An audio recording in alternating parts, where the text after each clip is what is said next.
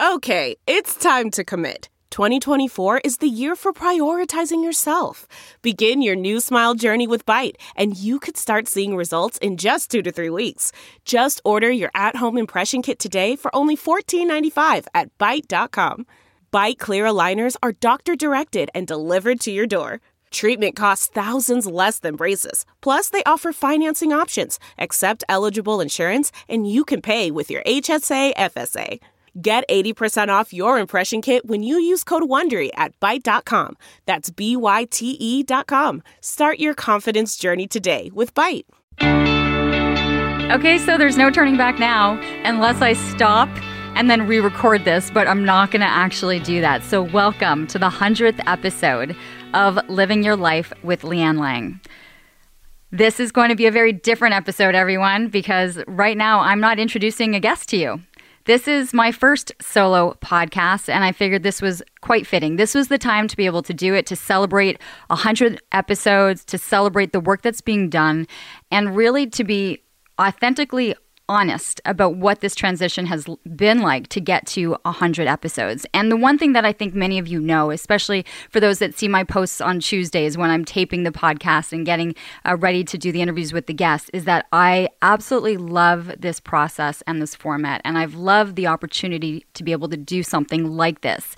And I've had some great support. I've had a wonderful growing audience. To see the numbers growing each and every week and every month has been so fun to be able to see. And I need to thank you, the listeners, for being able to do that, that we can see this podcast really making an impact. And I think what I love is that the guests love the fact that these interviews are long form, that they really get to discuss what it is that they're passionate about, the information that they have to share, but that people are sharing it. I know that it's growing because I know you, the listeners, are actually telling people about it and saying, oh my God, you should listen to this podcast, or this guest was really cool, or I think it will resonate with you.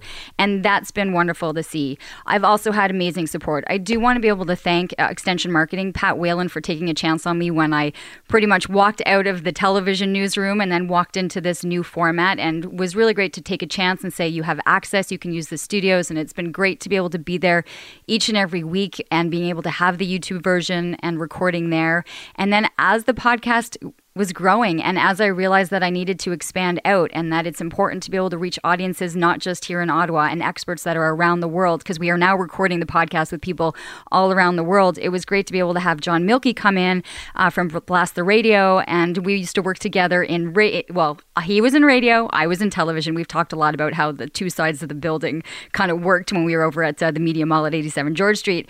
But great that we've been able to kind of rekindle this friendship, and he's been wonderful to help me out. And then also one of his colleagues, or kind of someone in the business, has been Matt Kundle with uh, the Sound Off Podcast Media Company, and uh, he's been great at letting me know the science behind podcasting, how to get it recognized, getting on all the right platforms, getting the numbers counted, and so I'm in gratitude and in debt to these wonderful people uh, who've been there. And then to Veronica, who has been there for almost every single episode. Uh, she's been the producer over also at Extension, and so she's she was a great support. I always knew I could look over at her, and, and I knew I was on track also when she kind of be laughing or smiling, and so I really want to be able to say thank you.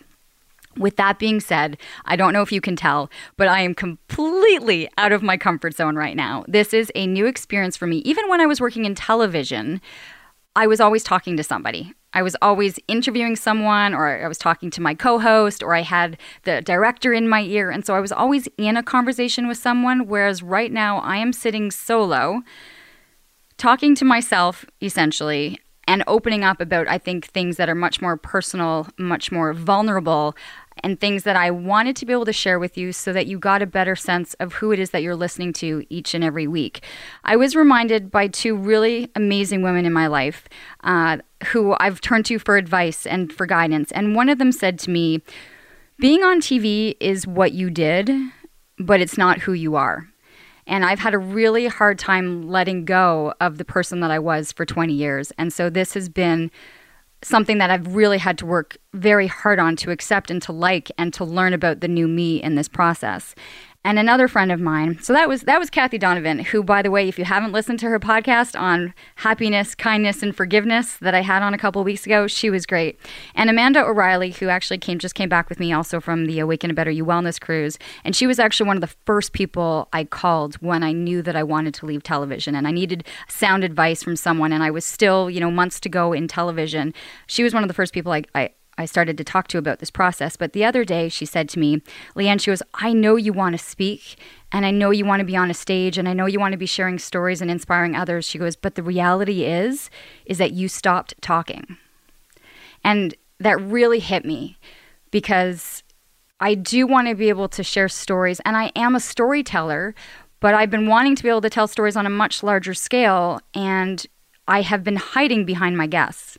And I love my guests. My God, I think I, and I'm really proud of the guests that we have on, but because I'm always so into their stories and into the information uh, that they have to share, I sometimes hide behind them. And I think the reality was, is people still need to know that I'm there and that I have a story and that I can speak and be able to share and have the availability to to be a conduit for storytelling even though I'm experiencing it myself. So those were kind of really two big things that I that I had to listen to as I was heading into this podcast. And what you're going to get out of this if I tell you is for anyone that's sitting here or listening and you are going through life and you are mailing it in you are living as though it's Groundhog Day. You are uninspired. You are going through the motions. You are wishing for more. You are dreaming about more. You are stuck in your head.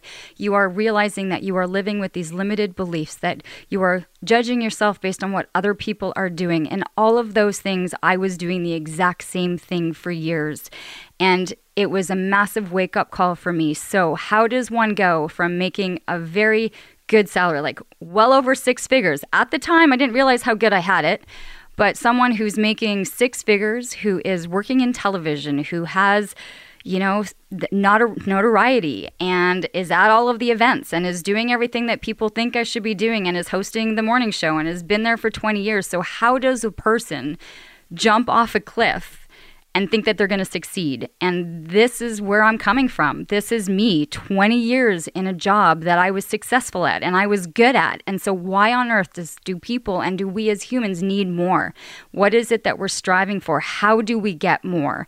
And I haven't gotten there yet, and I have made a ton of mistakes in doing so, but I have learned so much. And I think this is the process of me trying to be able to share with you some of the things that I've learned, some of the things that scared me, how we deal with fear, how we deal with comparison, how we deal with our egos. And you're going to hear for sure, because I know you know I'm going to be bringing it up, but talking about meditation and how that's been the lifesaver for me. So I really want to be able to go there. And I want you to think of this because this was something that I had to think about heading into this podcast is who do I need to be to start doing the things that I need to do so that I can start to create the life that I want? And I have been living in opposite. I've been saying, once I have, then I can do this and I can be this. And the problem is is that I've been going about it backwards. I need to figure out who it is that I need to be. Who is it that I want to be so that I can work and strive to be that person. And I think once that happens, I'll start to be able to create the life that I want. And this has been the, the shift. This has been the change in my mindset as I've been trying to evolve and transform to realize I really need to find out who it is that I'm meant to be. So it's taken a little bit of a process. It's taken a lot of different lessons and mistakes. And so that's something that I want to be able to hit on during this podcast. And with that being said, I want you to know that since I was a little girl, I have had a poster on my wall and it said, Do not pray for an easy life, pray to be a strong person. Now, I'm not a religious person, but on this poster was Nadia Comaneci, who is, uh, if any of you know, and I'm dating myself, but a gymnast. She was the first gymnast, Romanian gymnast, to score a perfect 10. And so I was a gymnast, for many of you that know that. And so that poster was on my bedroom wall. Do not pray for an easy life, pray to be a strong person. I wrote it in every single journal that I ever had from the time I think I was eight. So any journal, anything that I was writing at the very the, the first you open the book on that opening page, I would always write that in there. I would write it in letters. Um, I would write it in certain things that I knew were important to me, and I will try not to cry. I didn't think I'd start crying less than 10 minutes into this podcast. My goodness. But I also wrote it on the footstone of my dad's. Wow. Okay, so I can do this. So I also wrote it on the footstone of my dad's grave because I really felt that his life was really very much like that. You know, everyone kind of has these assumptions of where people come from or what their life was like or how did they get, you know, where they're at or did they have, you know, rich parents that kind of allowed them to go to the best schools and then got them in with the top companies. And so, you know, you really sometimes have to reflect on where people come from. And I know that I've talked a lot about my mom on this podcast because she was a guest and, and a lot of you know that. And, you know, she's you know, coached and created this amazing business as uh, with Corona Gymnastics School. And as, gosh, she's had thousands upon thousands upon thousands of kids in the city go through her program and, and has really had an impact on so many kids and coaches and lives in the city. But I haven't really talked a lot about my dad, but it was important that I wanted you to know that on that I was able to take that saying and put it there because he was uh, he was he, gosh he was awesome and he for those of you who don't know the story my dad was 57 he had just turned 57 uh, the day he, when he died. His birthday was the day before, and he died uh, on the golf course with Tony. He had a massive heart attack, which was just two weeks before my wedding. So it was well that that was a really difficult time, but it was uh, you know, I look at certain things and he worked incredibly hard. He was uh, actually he was a chef. He was a caterer. So when my parents split when I when they, I was nine, uh, he had a catering business. He was amazing in the kitchen. I always told myself I was totally going to learn how to cook when I got married, uh, and that my dad was going to like teach me how to cook. And trust me, like I'm great at making salads and chopping vegetables, but I can't still really cook very well. I, spaghetti sauce and chili. Those are my two.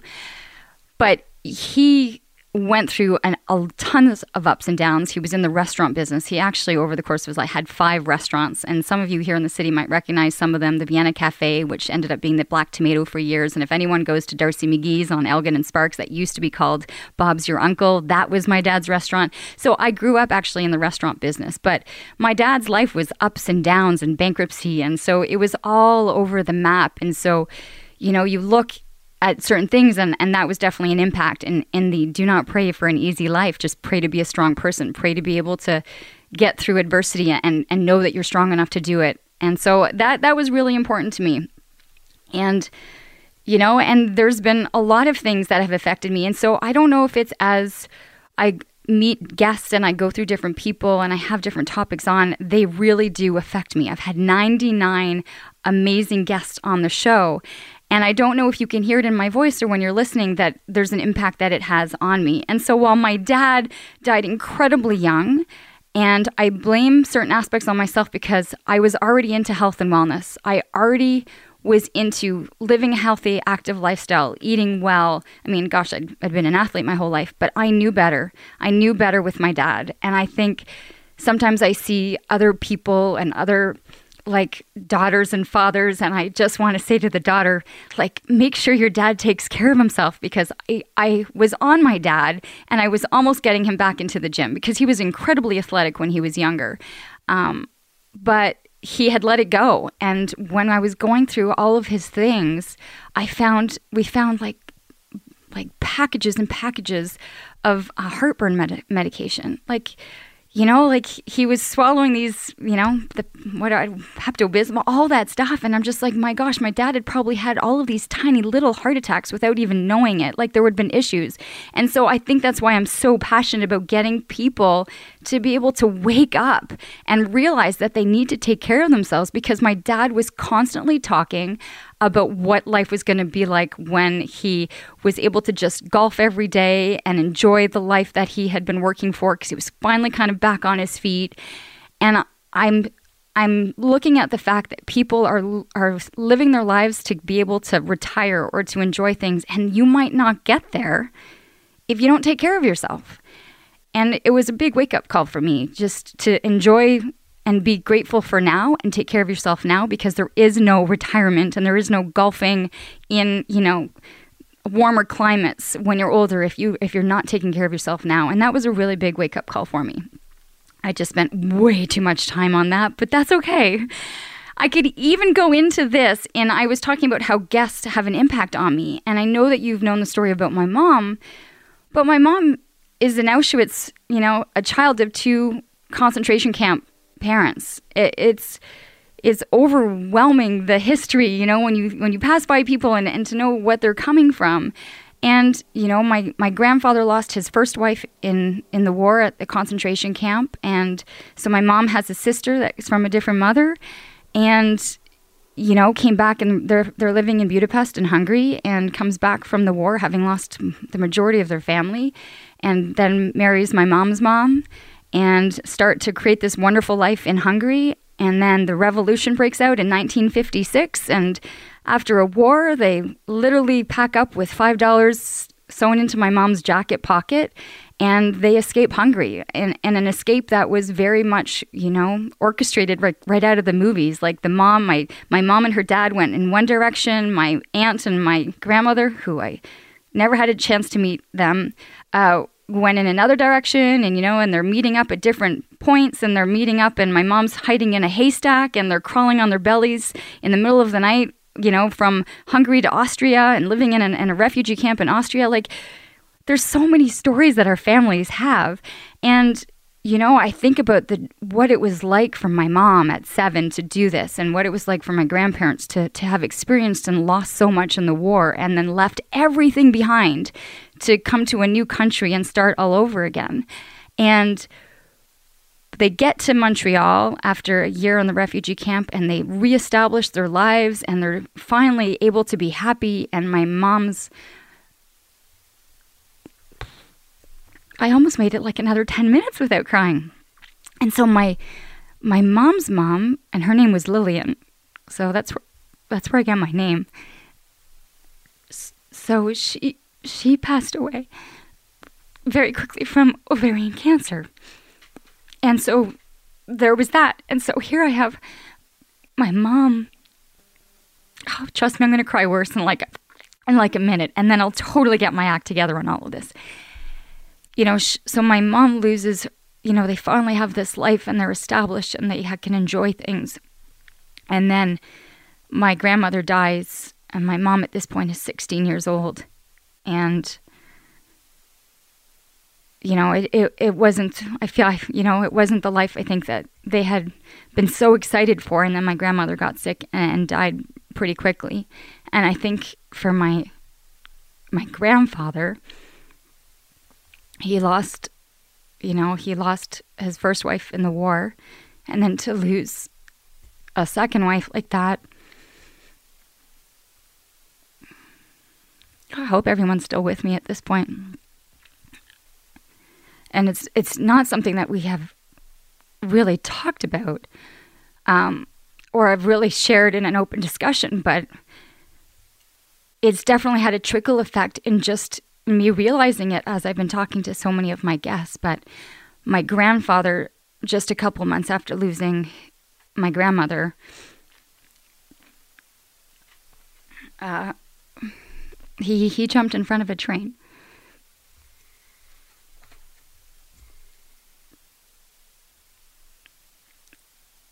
So, I never got to meet my grandparents.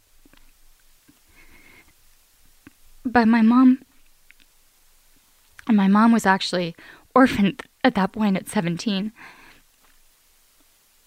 And so, trust me, when I talk about trauma and mental health and what our lives are doing and how our bodies are reacting, when I had on the guest talking about epigenetics, like, oh my goodness, like how our genetics, how trauma, how things affect our bodies. You know, it was just like a like it just hit me, you know, that there's so much information and how people how people are so affected in their lives by factors that they might not even consider, you know, but you kind of go through these stories and so these are things that I think about now as I'm interviewing guests and talking to people and wanting people to make changes and look deep within themselves to find out what's happening with their bodies or their mental state or how they're reacting to things. So that I don't know if it's a story that I just felt when you hear me interviewing people, why I'm choosing guests and why I feel a lot of these things are important.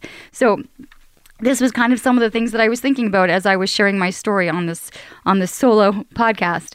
Okay, and I honestly think those are the last tears that I will have as I make my way through this. And hopefully you're still with me on this because there is so much more, so much more to come. And I and I'm grateful for my mom, uh, who has you know if people want to talk about dealing with adversity and trauma and overcoming things. I just look at my mom and go, I don't know how you did it. You're 17, you're orphaned, and you have built and created this life. So when I need to be inspired and know what hard work and what adversity is, trust me, I see it every day, uh, every day, and I'm incredibly proud. But I thank my mom for letting me to share that story. That takes a lot to be able to open up that there is that in a family, right? Sometimes it's a very dark secret, and you know, and it shouldn't be and this this is definitely part of, of my life. My life was actually like on an always upward trajectory. So i was decent in school had great friends and spent most of my life in a gym uh, training four hours a day five days a week as a gymnast. I kind of, you know, so let's say, okay, we're doing well, we're winning championships, we're doing well, we're kind of heading to national championships. We get a scholarship, we go to UMass, we spend four great years there, we get two degrees. Oh my God, like, wow, like I'm just like on this great little trajectory.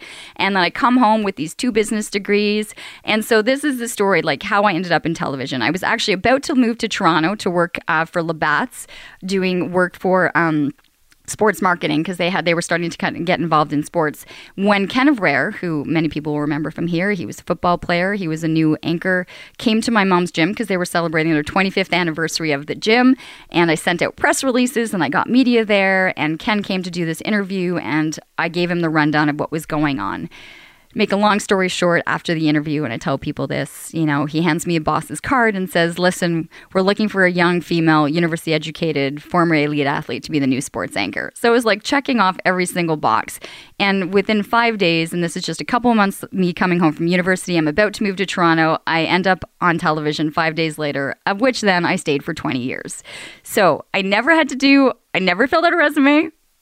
I never had to, I never really had to do the resume. I never had to really ask myself what it is that I wanted to do in life. I never had to sit through job interviews. I never had to be rejected that I wanted a job and didn't get. I, I landed this dream job, granted that I had to work my ass off and learn so much live on air.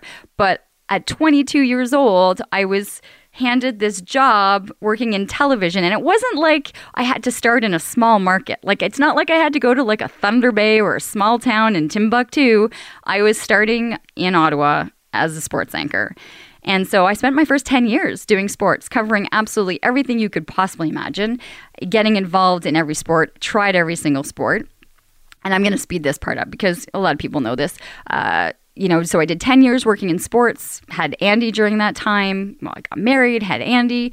And then when I was coming back from maternity leave with my second daughter, with Jamie, I was informed that I was no longer going to be going to do sports, but that I would, in fact, be starting on the morning show as the weather girl. So you can imagine my first initial reaction. There was a lot of profanity. There was a lot of, I don't, first off, I have never seen the morning show because I'm not a morning person. I am a vampire. When Tony met me, he called me a vampire. Like, I'm the type of person who was starting like a movie at 11 o'clock at night, right? My whole life had been like that. I was training, I, you know, I went to school, I trained from four to eight, came home, did homework, and then you know relaxing time was like after 11 you know? And so i was always a late person. And i was like i can't do your morning show. I've never seen the morning show. I'm not a morning person. This is not going to work. And i don't know anything about the weather. And it was one of those this is going to happen. When you return from mat leave and i only took six months off with each of the girls. And so i, I went and picked up a weather for dummies and went to the chapters in Indigo and picked up the weather for dummies because trust me, I didn't do that great in geography with like the cumulus clouds and whatever. You see, I can't even, it was so long ago now. And um, I booked a couple of sessions with a weather tutor, like even chatted with like David Phillips from Environment Canada and just, you know, and I just BS'd it the best I could. And with that, I was able to create the Today's the Day, which was my baby because it was, I'm like, if I have to do this weather thing and get up at this hour, I needed something that was more me. And so I created the Today's the Day, which was the daily reminder of one thing you can do every single day to make your life better. And I had nutritionists and doctors, very similar to what I then eventually expanded the living your life to be like. And so I was doing that and it was still really having a very difficult time getting up. So the first, I would say, nine months of getting up at 9.30 in the morning, uh, at 3.30 in the morning was, I felt like I was hungover for about a year just it just didn't didn't go well with me the schedule. In any case i was able to maneuver it. There was massive changes at the station and the next thing i know after only three months of doing the weather and stuff is that i was there were massive layoffs changes to the newsroom and i was made the the main host with uh, kurt studley at the time uh, for the show. And so that was really the start which lasted almost 10 years. So 10 years and a lot of people have asked me what is the what was the pace like? What was the morning show like? And a lot of people thought that I showed up at like 5 to 6, started the show at 6 and then as soon as the show was done, which was not till till 9, it was not a 3-hour show, it was a 4-hour show at 10 and then at 10 we could go home. So let me give you the quick rundown. I got up at 3:40 a.m. 3:40 a.m., jumped in the shower and then after the shower, I jumped back into my pajamas or my sweatpants and got into the car. At the door were all of my bags packed, all of my outfits, all of like everything you could think of. Two changes of clothes because we always had like a guest on the show that I had to change like into phys ed stuff or into active wear. Everything was packed at the door. My lunches, the lunches had already been made for the kids, and off I went. And so I got downtown. I picked up Melissa Lamb, by the way, on the way as, as we were coming in, and then would get to the station, do my own hair and makeup. There was no hair and makeup, by the way, in local. T- look, yeah, no hair and makeup. So I got there at four. 4:30 did my own hair and makeup. We were on set by 5 because we had to tape the news for the airport. So anytime you're at the airport and you're looking at Aero TV, or you're looking at the airport news, we were recording that at 5 a.m. And then after the recording at 5 a.m., then we would have our morning meetings looking ahead to what the guests were, what the show was like, all the breakdown, looking at the headlines, what was, you know, trending online. And then I would run back and like touch myself up at like 10 to 6 to be able to start the show.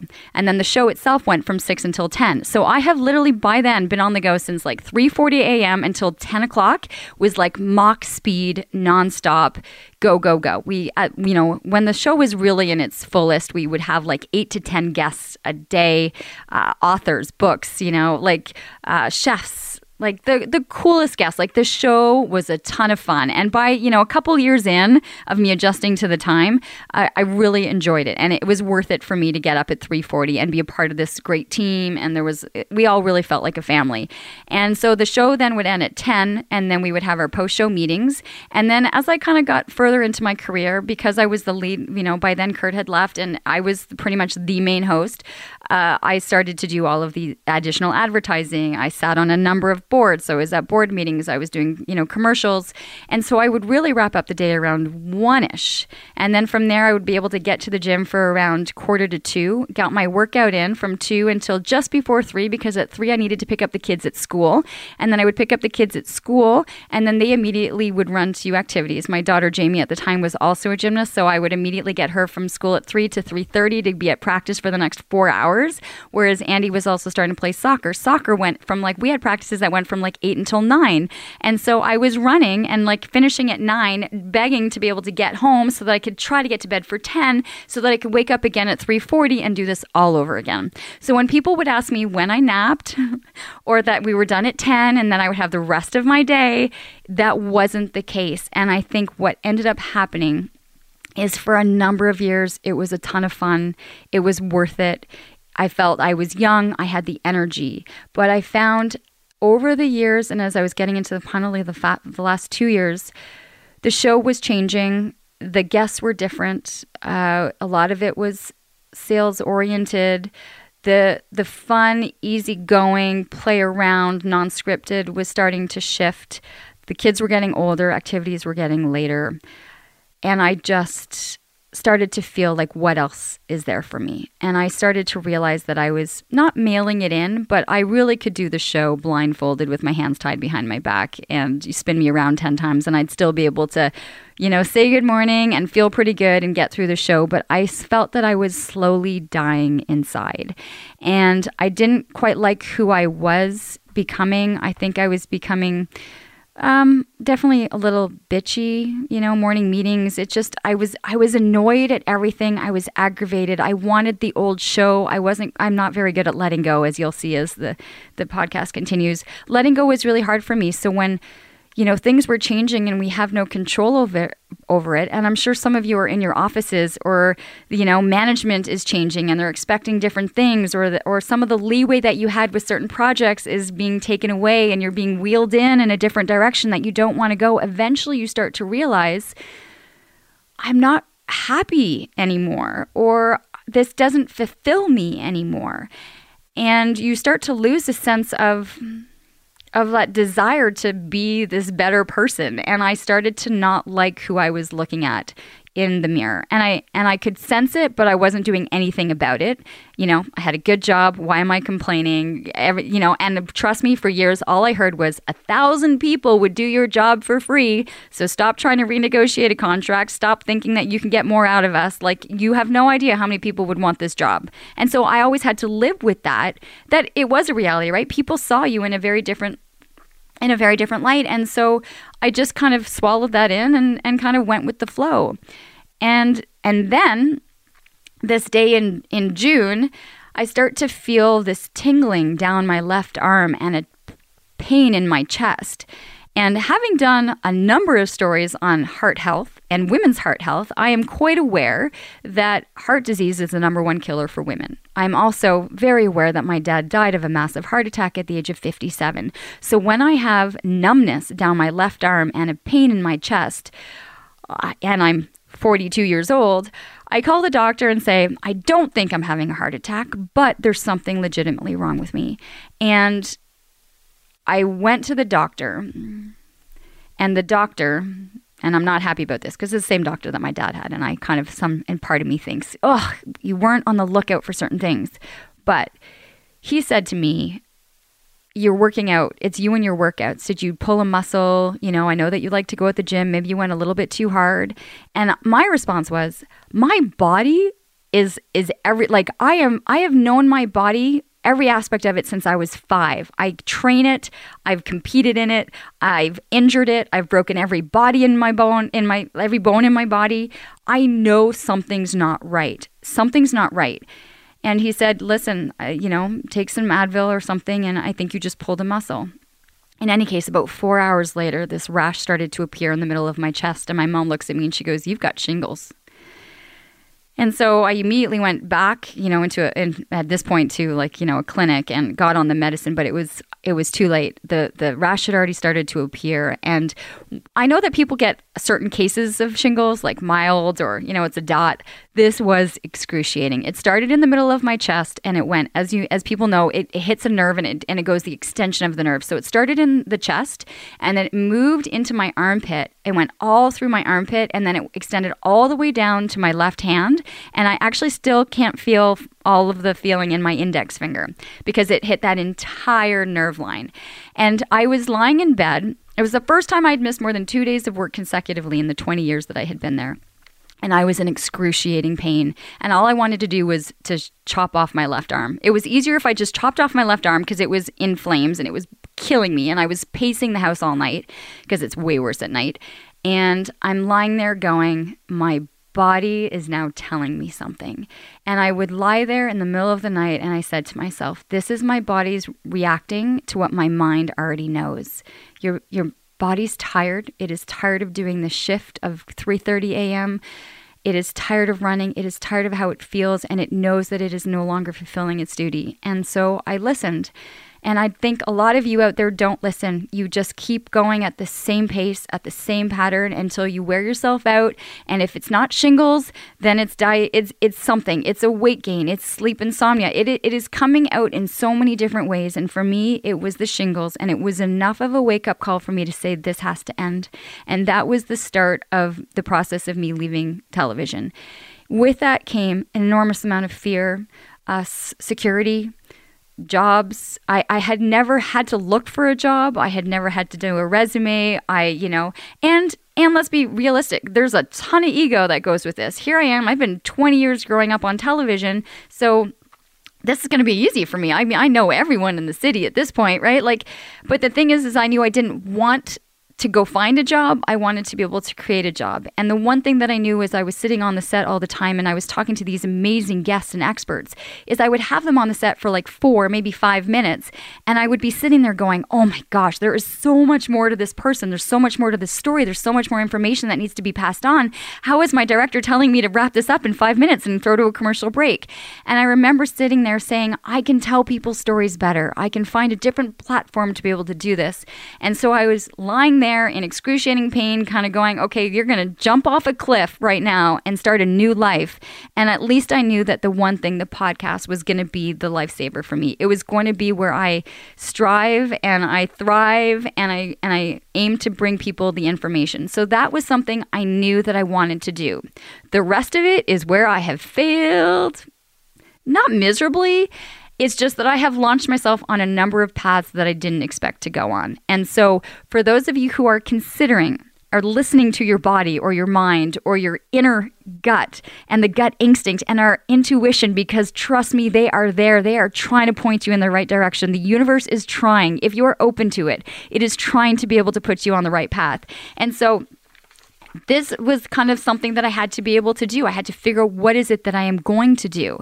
And I didn't do the I built a website because I'm like a personality. I like left television on a Friday and like by Monday I was in an office building a website. I didn't know what I was doing. I, I have, and for anyone who's been on there, I think my website's awesome. It's beautiful. There's like all of the health and wellness. There's the podcast. There's the blog. There's, you know, if you, to speak. But I created this website without actually really knowing what it is that I was doing. I was also so accustomed to training and doing things on my own my as a gymnast it's an individual sport. I didn't work with a team. I mean i trained with other people but we were always competing against each other. So i always had to train and do things by myself. And so what do i do? I go and i you know i'm at my computer. I'm working away because i'm a hard worker but i'm isolating myself. And the reality is is like gosh that became incredibly lonely so as I've learned over the last, you know, definitely the first couple months I didn't really quite feel it because I was still holding on so tight so tight to who I was. And I'm going to tell you right now, it is it has only been in the last couple of months that I have realized the process of letting go of who I was to become the person that I'm meant to be, and I have fought this for a good year. And I notice that now when I look at my website and I look at the projects that I have, everything that I was doing was still a continuation of who I thought I was as the TV person. And so the work that I did you know, I started doing this influencer work and, and doing videos for companies and uh, becoming this influencer. And I had this company out of Vancouver that wanted me to be able to rep all of these different products and, and companies. And they said, you know, can you send us a list of 20 items, 20 things that you use so that we can pitch to these companies, you know, for you to become this influencer, you know? And I, I honestly, this is one truth about me. I am not a consumer. I don't online shop. I am not, you know, into certain brands. I don't I don't like all the fancy name brands. Like I don't own a pair of Manolo Blahniks or Louis v, whatever the red sole shoe is. You know, I don't have a fancy bag. Like I I like being original and so I'm not into really products. And so they said, "Well, we need your list of 20." And I think I came up with like 3 things. I think it was like Vaseline because I use Vaseline on my lips. The only thing I could think of as a as a beauty product that I use was Vaseline. Um, I think it was like you know the my Bosu ball that I have in my basement. Like it, I had such a hard time coming up with products that I could really kind of be like, yes, I use all of this. And so I really quickly realized that that path was just not for me. And then a lot of people, and this was something, the expectation of what people thought I was going to be doing. And this took control of me for a good six months. What it was that other people saw I should be doing. And so I don't know for you out there, like you have your parents and you have your your spouses and you have other people saying what you should be doing. And at the same time, it doesn't really hit home, but you think, okay, I'm going to try. So, a lot of people, I think, originally thought I'd get into life coaching or become a trainer. And the reality was is I loved all these things. I love living a healthy active lifestyle. I love working out and I don't mind sharing. And I if you follow me on Instagram, you know, I post my workouts. But I wasn't a trainer and yet people were asking me for workouts. And so then I joined up with this app, the Playbook app. And I was posting these out of New York and I they you know, they found me and I got into this app and then I realized I'm not a trainer. You know, there are great, educated, certified personal trainers out there who know things way better than me. I am more than happy to share what I do, but I want you to be able to get it also from those that have studied the human connect, like the human body. And so, you know, I, I didn't feel right. It didn't it didn't fulfill me to be able to do that. So I kind of backtracked on that one as well. I have really enjoyed doing some of the media ready stuff and helping people find ways to be able to get onto media or tell their story. And so that's something that I've done a little bit on the side, but kind of kept that really quiet because it wasn't part of the big picture for me. And it was um, a podcast that I was doing with Stephanie Karlovitz, who has who was actually, as I mentioned earlier, the Today's the Day. She was one of those experts that I had that I was using on CTV Morning Live, and I had her doing the podcast. And this was about almost a year of me being into the podcast. And afterwards, she said to me, "Where are you going with this, Lianne? What what is your vision?" And I really couldn't answer her her fully. And she said, "I see you here working, but you're doing it by yourself." You are doing everything on your own. Where's your network? Where are your masterminds? Where are the people that you are like get get out of your head and to get to people who know and who've experienced this. And then I realized I've been trying to do this all by myself. I didn't set myself up for mastermind groups or being part of a community or, you know, attaching myself to others who were in, in similar situations. And then all of a sudden, I realized I was still living in this television bubble. I was still living in the fact that I thought everyone was coming to me because in television, everyone's trying to get to you. Everyone's trying to get into the door, trying to get onto the show, you know. And I just felt because I was in the bubble, I knew everything that was going on around me because everyone that was anything was getting into the show and, and I was promoting them. If there was an author in town, if there was a special polit, like everything was coming to us. And I went to these two events. One was in eh, based on Stephanie's recommendation. I went to this thing called the Campfire Effect, which was really about figuring out how to tell your story. And I loved being there and I met some amazing people. But the reality was is as I was taking this course, I realized that I was this course. I actually could do everything that he was teaching because this is what I had done for 20 years. But with that, it it was the domino effect of to the doors opening as to other people that were thinking in a different mindset than me. And this is what has really opened up the doors for me. And I got in uh, with this guy named Chris Winfield, who runs this Unfair Advantage Live. It was an event in New York City. I get invited to go to New York City. And this was my eye opener. This was an event for all health and wellness, pretty much professionals that were looking to be able to create their stories so that they could build it out to be able to get on TV, radio, podcasts and so I was sitting there, A, also as an entrepreneur now, which I had to accept that I was now an entrepreneur, which took a long time for me to get into my head because I wasn't doing a very good job at it. And to realize that all of these people out there were trying to get to exactly what it was that I was doing. And it dawned on me that just because I felt in my television bubble that everyone that was anyone was getting into me, I realized that there were a hundred other people just like those people that were also trying to get in who were just as qualified, just as interesting. And so it really became as who could break the barrier. And that's really what the the eye opener was for me is that there were so many people who were so supportive and so wanting to be able to help people and say, "All right, do you have a connection here and how can I get there?" and and it was people working together and I I'd said to them, I'm like, "Are you for real?" Like is this really for real? Like people are this nice and this you know, wanting to help people and expand their networks and expand their growth and get them there because that's when I realized just how toxic of an environment I had been in for 20 years. It took that long for me to realize, oh my gosh, there are people who are genuinely trying to be the support system, that they're asking you, what do you need from me to help you? And they were genuinely honest about it. Like they they felt good, like they were living in gratitude that they could help people. And I remember standing there in front of all of these people saying, I'm the person you're all trying to get to. Uh, at least I was for for a long time.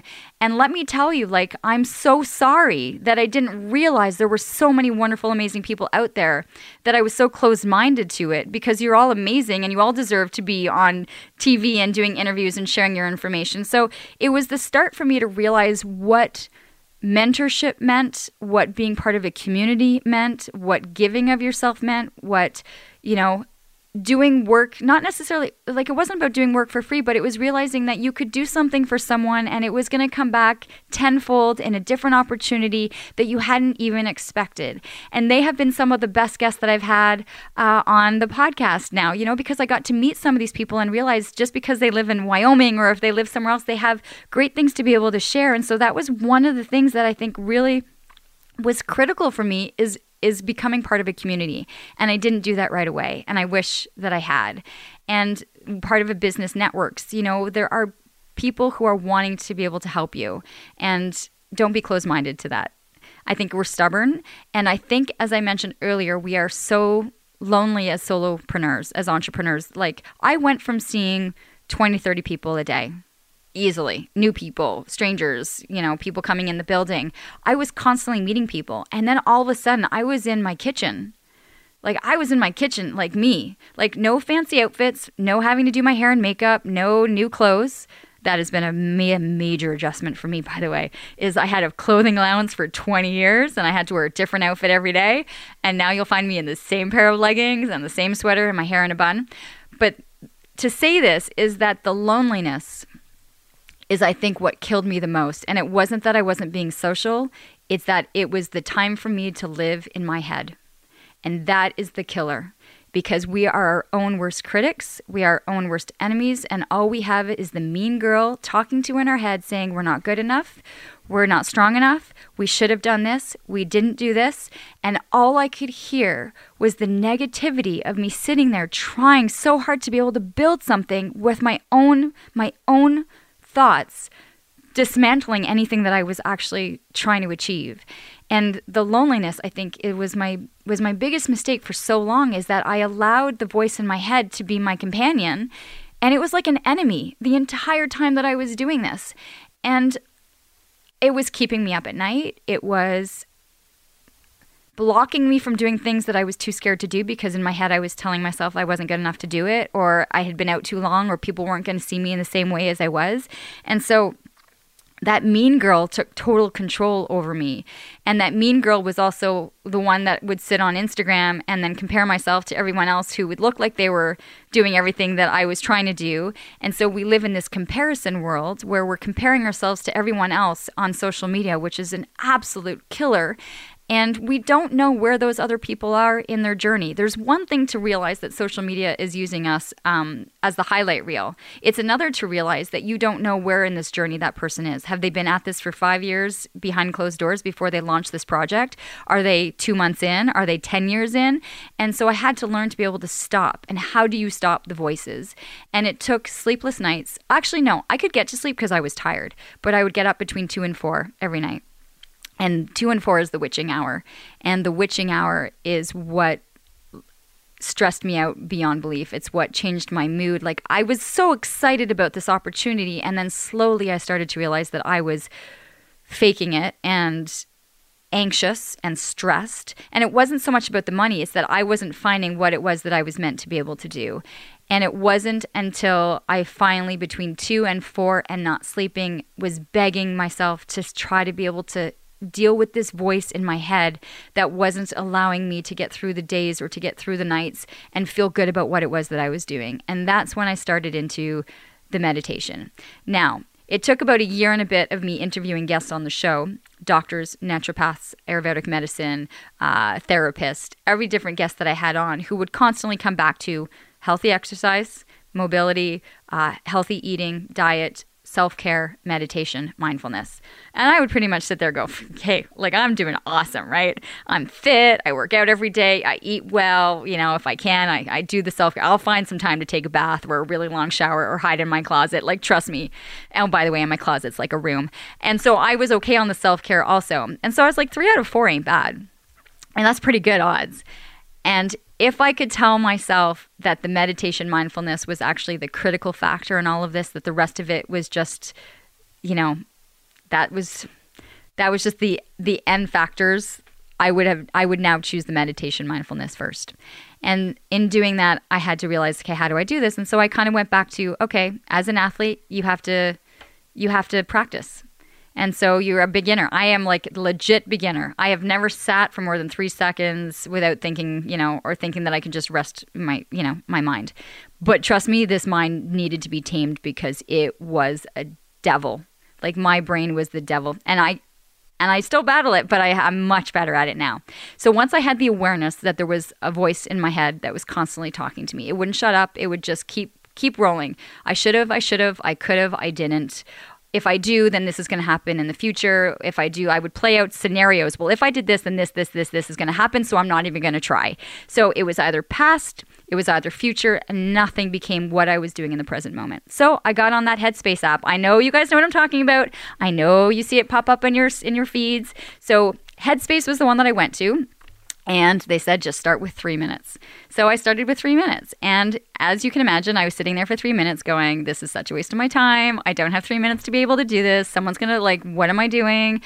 Okay, I'm trying to be able to think. Okay, let's think. Let's think. Okay, oh, we're not thinking. Oh, wait, what are we thinking? What am I going to make for dinner? I should have gone. I didn't go pick up the kids this. So I would spend the three minutes sitting there thinking about all the things that I needed to do, that I didn't do, that I should have done. And I'm like, okay, well, that was a waste but I did the three minutes, and so you kind of check it off, and day one is done. And then I went back for day two, and same thing, right? It's like, okay, let's try this again. It was like, and as I was sitting there, I would actually come up with all the list of things that I need to get done as soon as the three minutes were over. But I stuck with it. And this is the key. I stuck with it. I was so desperate so desperate. And i think we need to get to that level right? You just you're desperate for change. You're desperate to feel different to be different. And i just stuck with it. And the three minutes eventually went to five minutes. And then i could get through the five minutes. And even if it was like 30 seconds of me finding like that calmness that 30 seconds was almost like the addiction right there. I was like i got to 30 seconds of feeling nothing or just a calmness, a no thoughts. And so that three minutes and then the five minutes, and then I got to 10 minutes. And then it was about six weeks in I noticed that I was sleeping. I noticed that the witching hour between 2 and 4 was wasn't as long. I started to realize that the 2 to 4 maybe I woke up but I could get back to sleep and that my head didn't start spinning and keeping me up and making me nauseous of all the thoughts that were going through my head. And so I started to sleep better. And then I started to sleep through. And then I went from the 10 minutes and going this is actually starting to work. And then I was able to get to 20 minutes and by the 20 minute mark I started to feel this different vibration in my body. I started to feel feel like I had an energy that was starting to shift and that I wasn't so blocked off to absolutely everything and any possibility. And I started to feel different. And I started to be like, this, this must be what they're talking about. And I'm still a beginner. So, how awesome is it going to be if I keep at this and then I can start to see what other people are talking about and that their energy shifts, their their body, their their reactions to things change. And you can read a ton of things on meditation, and I highly recommend it. And, and I'm going to definitely start to bring in more guests that are talking about this. But it isn't so much about what you're doing in the meditation itself, it's how you then react to the reality of the world that's being presented to you. So a lot of people will say, Well, what are you doing in the meditation? And it's the work that we do to be able to just come back to being present. And, you know, your thoughts are going to go off to a million places, but if you can gently remind yourself to just come back into your breath or to come back into a different way of thinking, eventually in the real life, when I'm reacting to situations or I have self doubt or I have a, the voice in my head talking to me, I'm, I'm able to say to this voice in my head, Is it real? Are you just trying to keep me busy? Are you trying to just stop me from what it is that I'm supposed to be doing? And then I can let these thoughts come and go much differently than I could a year ago or six months ago. And it's such a really cool thing. And maybe it's the athlete in me. Maybe it is that in that I know if I train and I practice, I'm going to get better. But my gosh, like it has been amazing. And it doesn't happen on its own. I wanted to let people know about some of the books that I had read. Um, Michael Singer wrote a book called The Untethered Soul. And that was for me the book that started this whole process for me. Uh, and a lot of it is just about letting go. And I realized a lot of this was just about me letting go of who it was that I thought I was and realizing that that's not who I really am. And that book really changed things for me in that I became much more dedicated to the practice. But then he had a second book, and I don't usually do this, like finish a book and go to another one. Well, you do, like when it's like the Hunger Games and stuff, right? But in this sense, uh, and then he wrote this Surrender Experiment, was which was really just about giving in. He lived his life, and it was pretty much like a forty year span of him just giving in to what the world was throwing at him. Like he just you know, whatever was presented is what he did, and how it led him to uh, a life of unbelievable fulfillment and joy and wealth and like it his story was just so remarkable that I just I, I, I fell in love with it. Like I honestly fell in love with this way of thinking of of realizing that we are in control of our thoughts. And out of all the things that we are able to do, we can control our thoughts. We can choose a certain thought. And that was the big wake up call for me. And so from there, I started to read, and I just posted this one, but 10% happier. So Dan Harris, who is um, a news correspondent, uh, you know, morning show host, uh, you know, covered war zones and Emmy winner, he wrote this book, and I loved it because I could I I knew his life. I knew what it was like in the newsroom. I knew what his and he's like also one of those people is like, yeah, yeah, yeah. This whole meditation, this woo-woo stuff cuz meditation definitely has like bad PR, right? We sometimes see it as like just a Buddha or a guy wrapped in white with like long beards and like, you know, sitting in a position that like really how many of us can really sit in that position for very long, right? With crossed legs and arms out. And he put a, an amazing spin on it and how the meditation changed his life and his book is called the 10, 10% happier but if you want kind of real life real logistical good examples of what it does and how it shifts our brain and our thinking that was also a really good book uh, for you to purchase. So those are the ones that I've actually been doing it like right now. Now, the one thing I do want to mention is this time management aspect of if you are on your own, if you're looking to be able to create projects, lists. Gosh, I make lists like crazy only because I want to feel like I've accomplished something. So, like when I make my list, it's not like you know, it's not like a grocery list, but it's like email back so so and so so and so and so and so make this call, pick up this, and I find that if I make lists then I can check things off, then I feel accomplished. Like it's not like I have a boss to report to. It's not like I have to be, I have a deadline. I do, I have the deadlines with the podcast, but I realized that I had to be accountable to something. And so I feel accomplished when I have tasks that I've done, as basic as they are, but that I can I can cross them off and to be able to do that. I'm grateful for the tribe of people that I have met that believe in the work that we're doing, even though I quite haven't figured out exactly the who it is that I need to be to be able to have the life that I want. But I have a group of people now that I can talk to about it. And you might find, and I will be honest, you might find that the people you thought were going to be the biggest support system are not those people.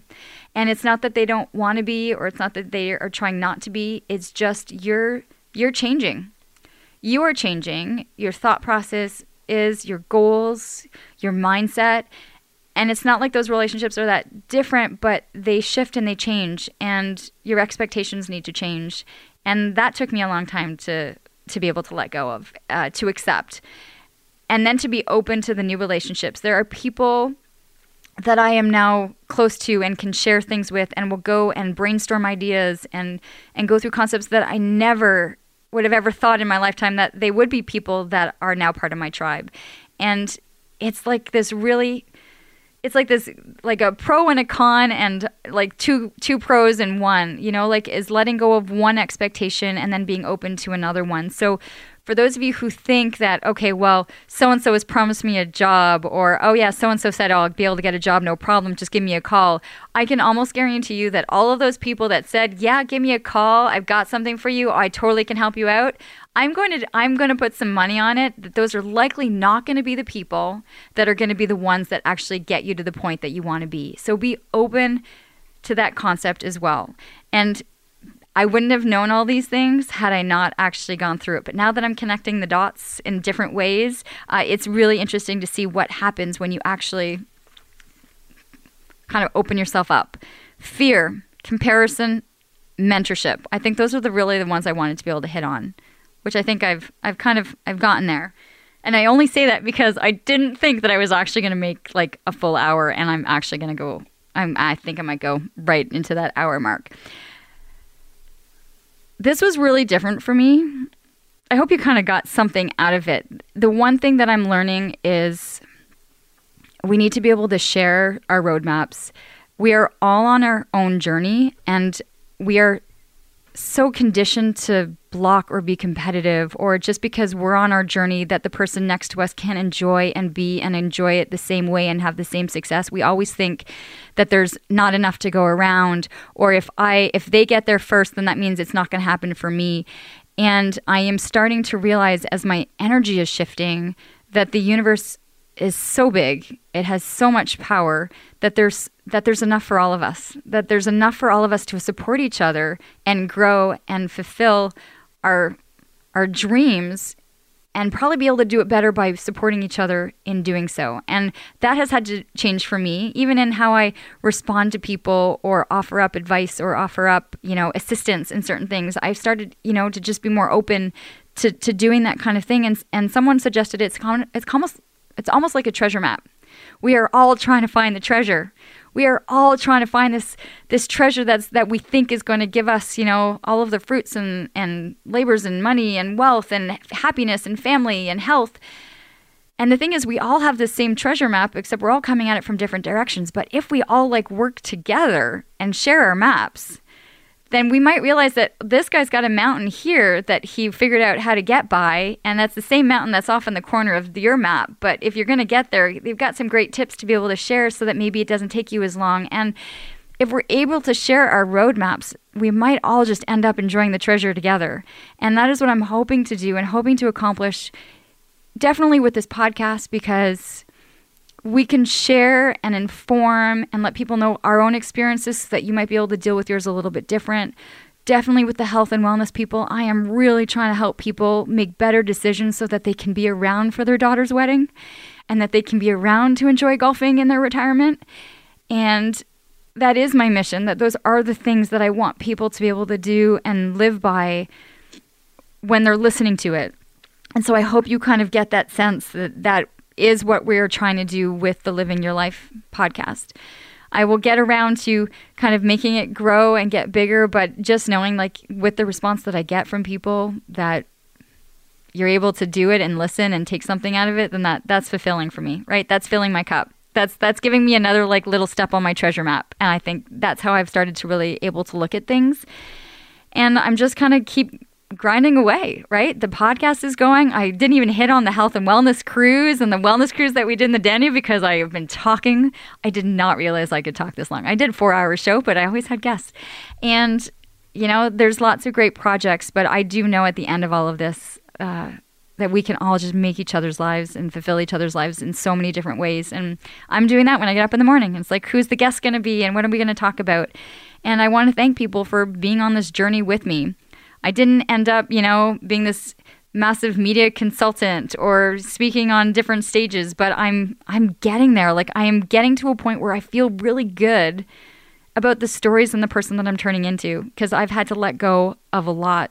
I see events that I used to host that I'm not allowed to host anymore because it needs to be a certain sponsor and certain people out front on stage and I've I've had to start to realize I did that. It was me for 20 years and now it's someone else's turn to be able to do it because I have a different treasure map in my hand that I'm I'm off to find. And I'm going to leave you again with the with the the quote that I started with. Well, not the quote. It's not my do not pray for an easy life, pray to be a strong person. It's not that one. But it was the one that reminded me of why I'm doing this and why I stepped so far out of my comfort zone to be able to do a solo podcast, which by the way, I will do more of, I think, when I can talk about certain guests and certain things and topics that are happening. But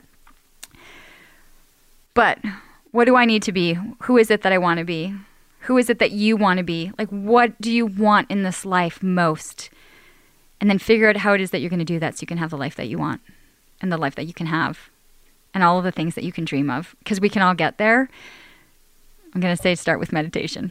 I'll leave it there. I'm, I had to say it. I had to say it. It is like the game changer for me. Okay, that is going to be a wrap on this 100th, this 100th episode of Living Your Life with Lianne Laing. I can't wait for the next 100 and then the 100 after that. And then I can't wait for it to be like, oh my God, it's like number one on Apple. You never know. But you know what? The voice in my head is going to say, don't listen, don't listen to the mean girl. You never know what we can accomplish. Thanks to everyone for your support. And I am truly grateful. I am living in gratitude to know that people are tuning in and listening. So thank you for that. And I'll be back next week with episode 101. Have a great day.